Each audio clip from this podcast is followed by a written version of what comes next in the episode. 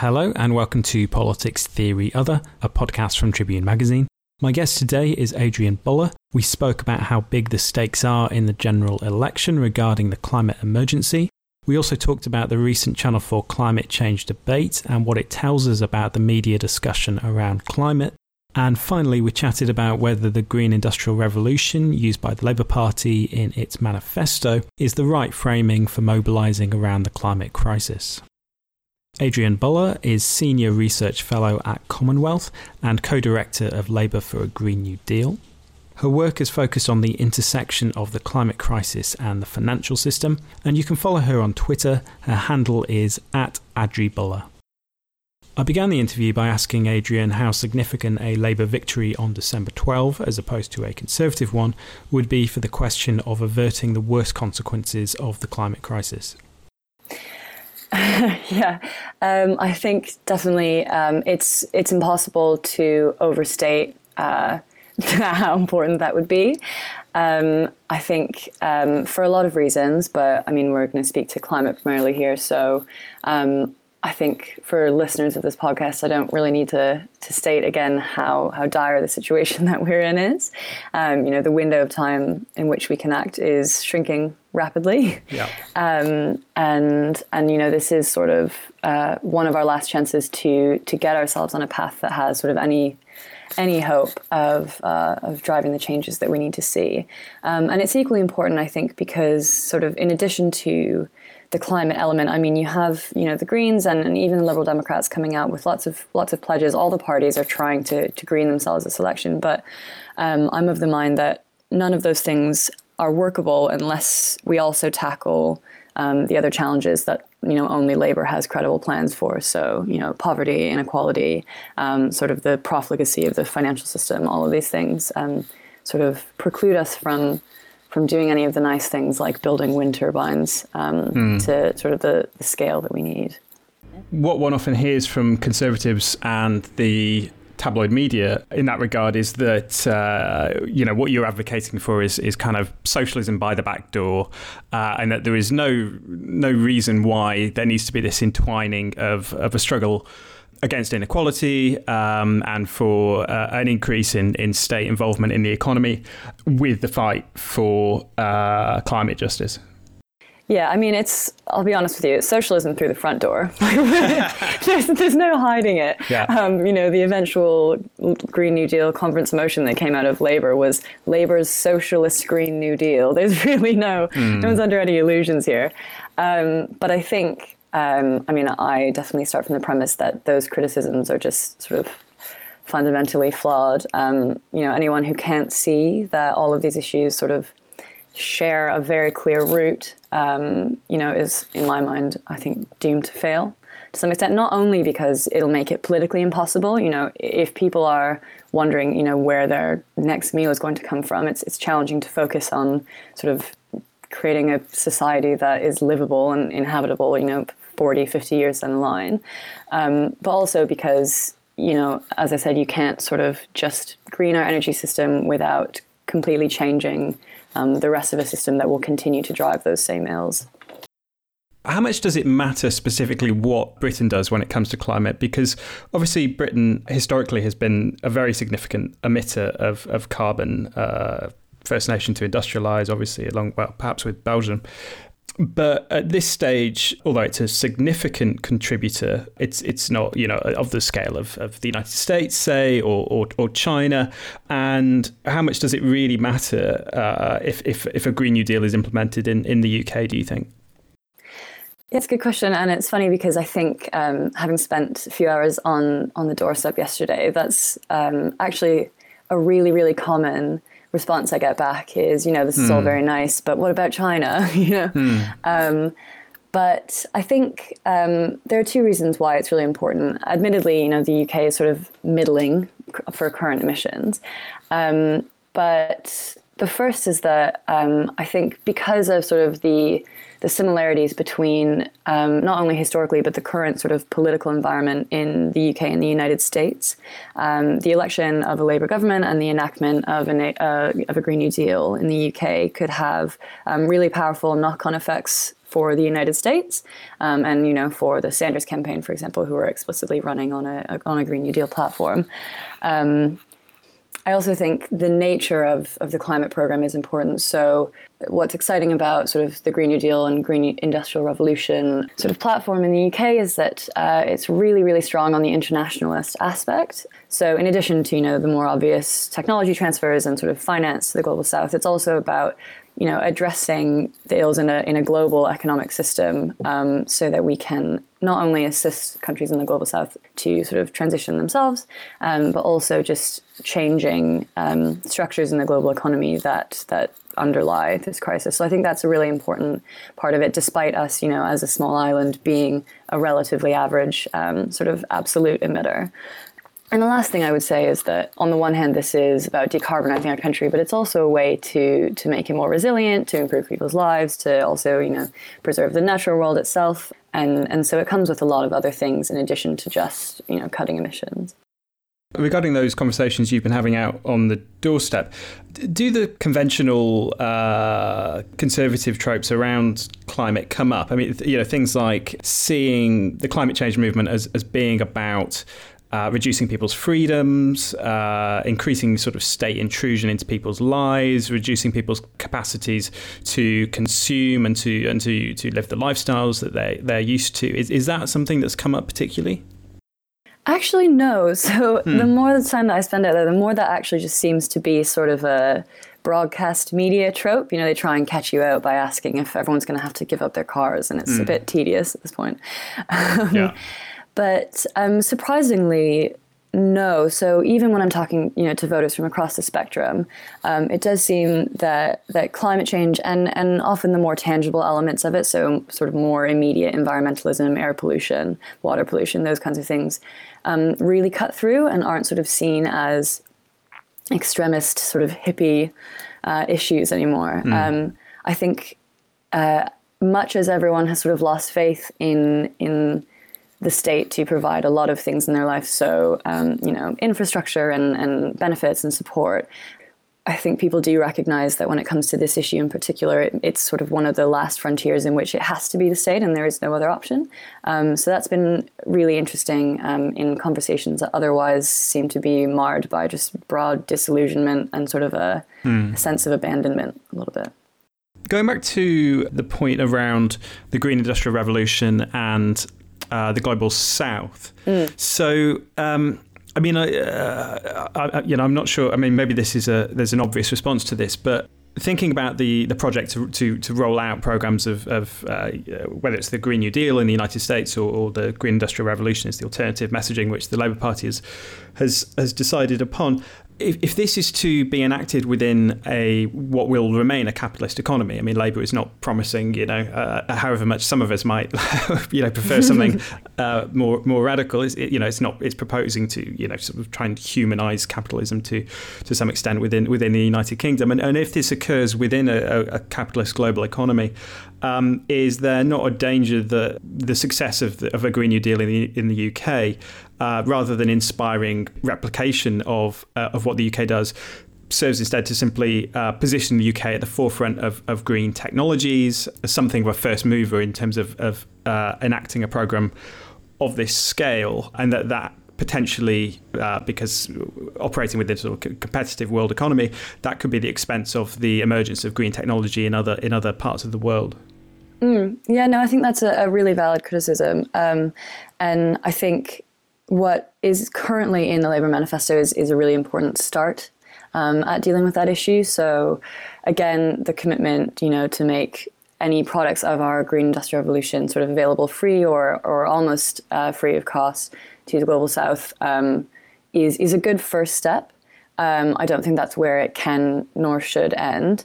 What's more important than um, I think just the industrial side of it is I'll return again to sort of changing the global financial structure of which the UK um, is a hub and therefore has you know tremendous power to shape. Mm. Um, so you know immediately that starts with changing sort of the the CDC um, from the Department for International Development into into a green investment bank, um, so that sort of all aid is is done through sort of a, a climate justice spectrum. Um, it's also you know changing UK export finance, which overwhelmingly is something shocking. Like I think 96% of its sort of energy budget is is spent supporting fossil fuel related projects overseas.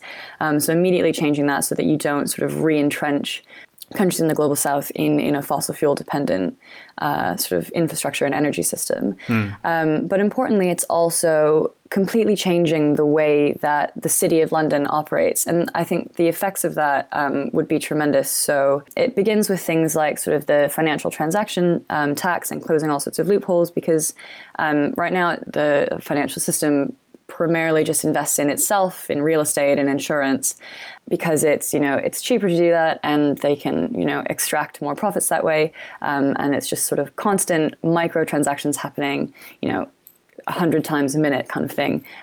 And so reducing that and actually sort of making the financial system more measured and slowly finding mechanisms to drive it into sort of investing um, in actually productive investment in industry in in domestic industry as well as global industry would be would be huge.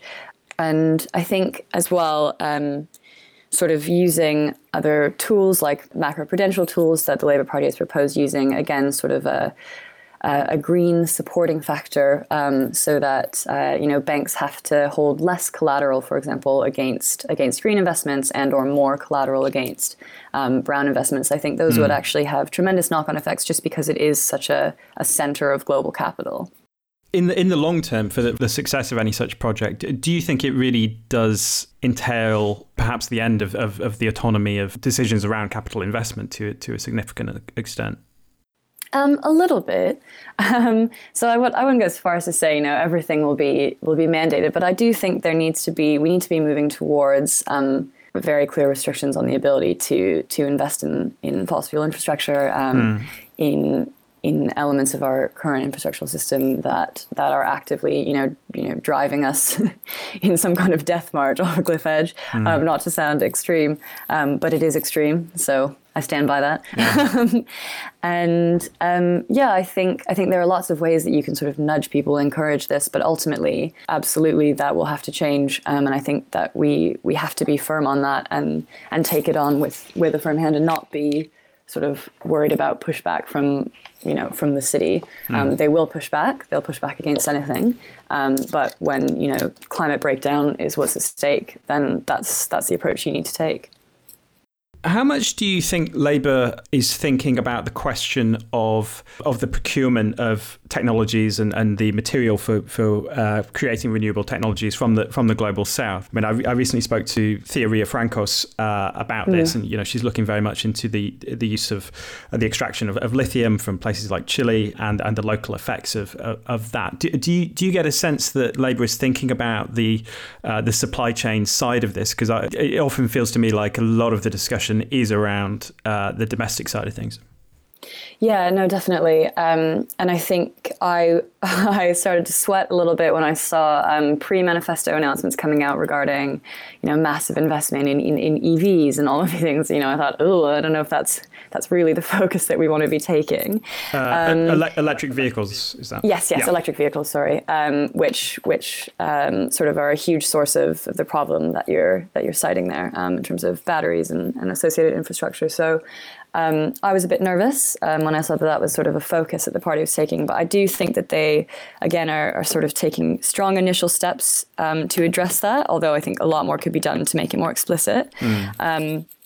But um, so they've sort of pivoted a little bit, and and well, not pivoted, but have added in sort of the feature of community car clubs being a focus. So rather than just replacing vehicles one to one, which I think we all know is completely infeasible with the resources that we have without being absolutely punitive to the global south. Mm. Um, so rather than doing that sort of more more step changes to mobility, so car sharing or you know massive investment in shared public transport um, to sort of move people away a bit from from private vehicle ownership. I do think they could go farther on that, um, but it's it's a good first step. Um, and also, I think what's really interesting is amidst the various announcements from different parties of gigafactories. I don't know. Suddenly, everyone's really into gigafactories, which I've never heard of before a few months ago.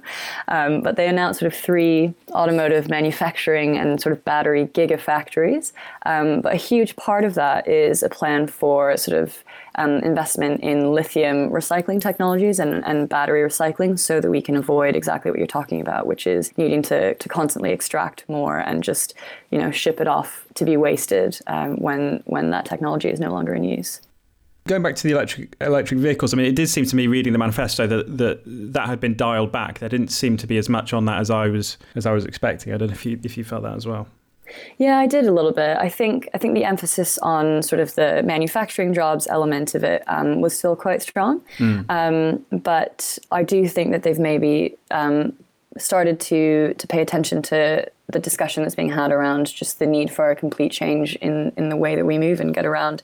Um, and you know the idea of sort of car-free cities or or all of those things. Um, they're not formally in there, but I think I think in the long run they really could could uh, could be, and they're making the early steps to to allow that to happen. Mm, yeah.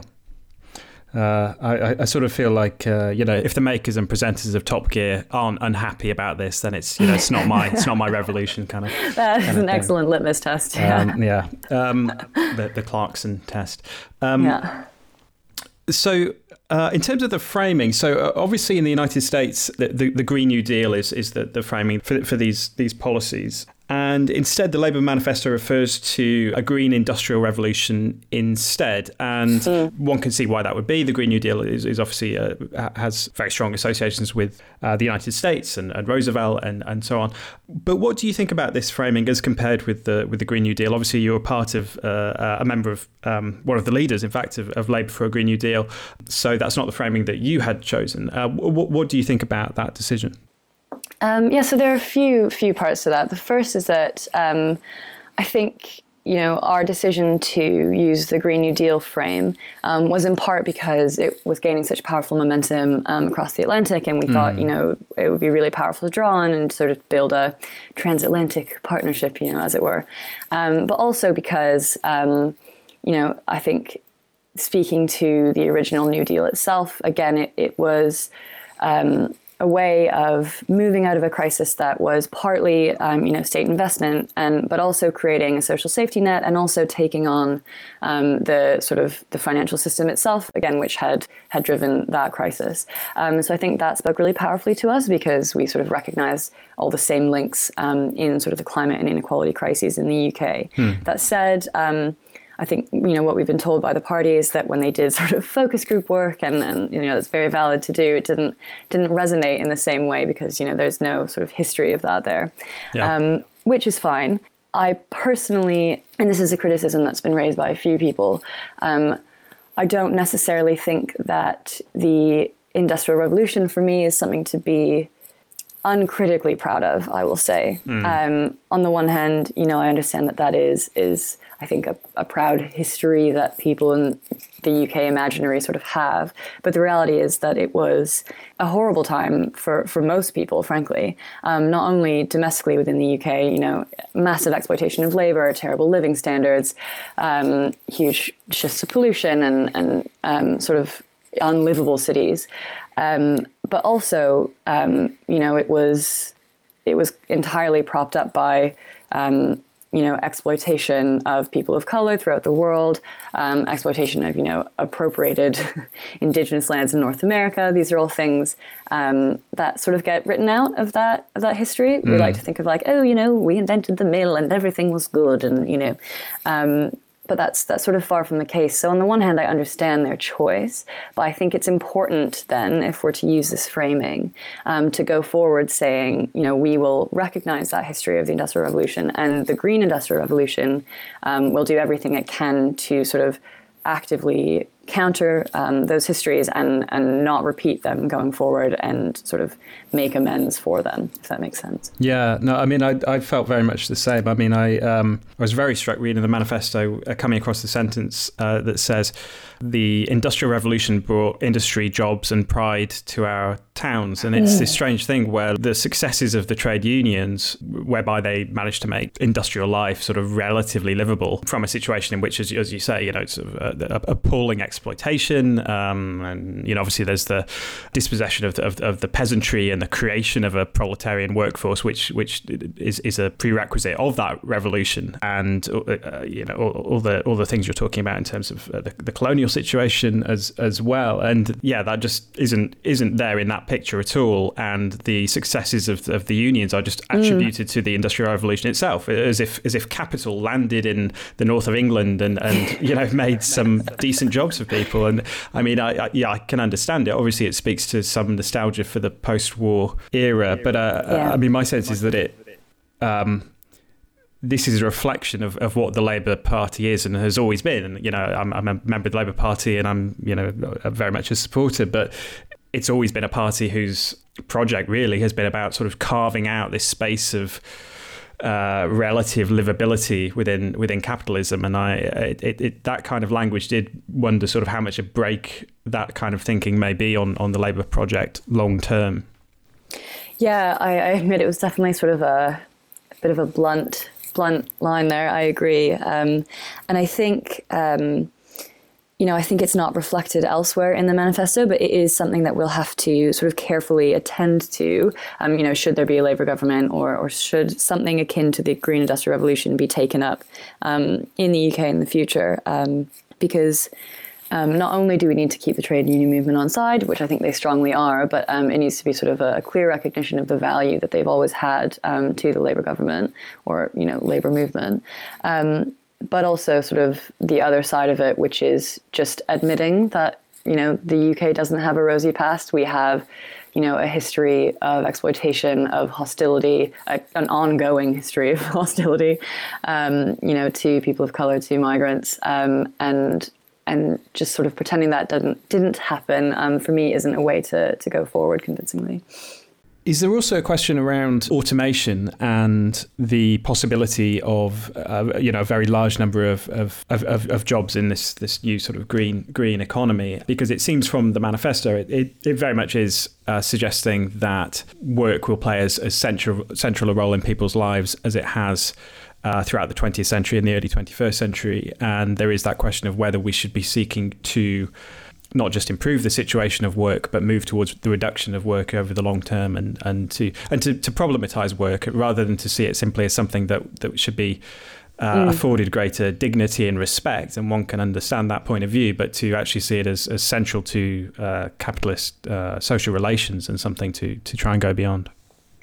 Yeah, um, I would definitely agree. I think it is uh, sort of an artifact of the labor movement to have always been fixated on on work and jobs. You know, creating jobs, good jobs, um, and and that is definitely important. Um, I think the the focus in the near term is clearly on sort of very classic um, what you think of when you picture a green job, which is someone in a hard hat building a wind turbine. Mm. I think that's fine in the near, in the near term. What I would like to see going forward is the emphasis is there a little bit, but is a stronger emphasis on the shift to other kinds of green jobs, jobs that are sort of low carbon just by design. Um, so you know, care work, healthcare, social work, um, all of these things, um, and I think that comes a lot from the promises to invest in things like education and healthcare and social care in ways that we haven't been doing um, for a long time. Mm. Um, and I think that will be a really important part of that shift. Um, I mean, the manifesto also proposes the gradual shift to a 32 hour working week, um, recognizing that with automation and, and, the productivity gains to be made from that, um, that that should go to benefit working people rather than just be captured um, in profit extraction by, by those sort of um, who already own all the capital. So that is, I think, an interesting transition. On a point of this, what I found kind of surprising, um, which maybe I shouldn't have, is that the, the Greens manifesto actually proposes uh, a universal basic income as, as a part of their Green New Deal, mm. which to me says that they're they're attending to this um, possibility, um, which is interesting. I'm not sure that I would I would start with the UBI, sort of universal basic income, um, because I think just you know handing people more money without um, without sort of first changing the way that our economy operates um, will actually just sort of further the interests of capital and those at the top. I think a UBI is something that would be really interesting. Um, you know, once we've sort of uh, you know, balanced out wealth in our economy, dealt with inequality, and, and invested in universal basic services in a way that the, the economy is already operating in a way that serves people. On the positions of the uh, the other parties, I mean, what is what is your evaluation of the climate policies of the Conservatives, the Lib Dems, and and also the the Greens? Um, I mean, as you say, that we're clearly in a situation where everybody has to gesture towards a progressive policy on climate at least, which is some kind of victory. You know, I mean, it's it's, it's important that the Conservatives feel they have to, um, you know, try and uh, you know they've even been adopting the language of the Green New Deal to some extent. Though obviously mm. that they don't propose anything remotely on the scale of what what Labour is is talking about. But but what is your view of the, of the specific uh, policy agenda of the other the other parties?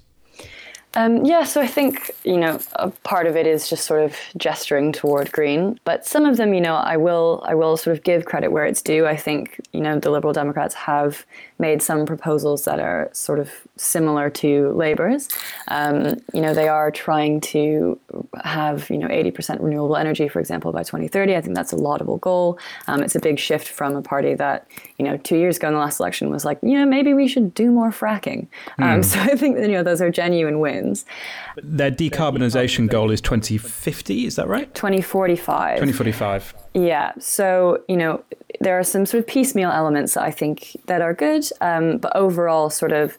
Um, not only is, is the 2045 target, I think, far too late for the United Kingdom, not only because we've already made huge strides, but also in light of our capacity and historical responsibility. Um, so it's far too late. Um, but also, they don't sort of, there is a complete lack um, of sort of an overarching structure and a plan. So um, they haven't made the step of saying that tackling the climate crisis needs to be sort of the frame through which we approach all other policymaking, which mm. I think Labour has has started to do. Um, it's sort of you know, these are a lot of things we believe in. These are some goals we have. Oh, and also um, climate change is a serious issue.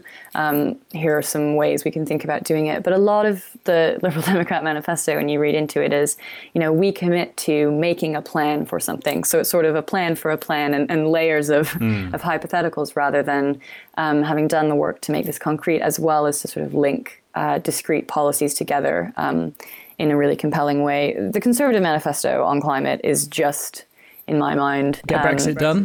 get Brexit done, and then you know maybe we'll deal. That's actually a line. There is a line that says yeah. we'll get Brexit done so that we can you know then focus on. Oh, I think it says focus on you know the great challenge of our future, and then they don't even say climate change. They, the great challenge of our future, clean energy or something like that, which is just a tremendous framing.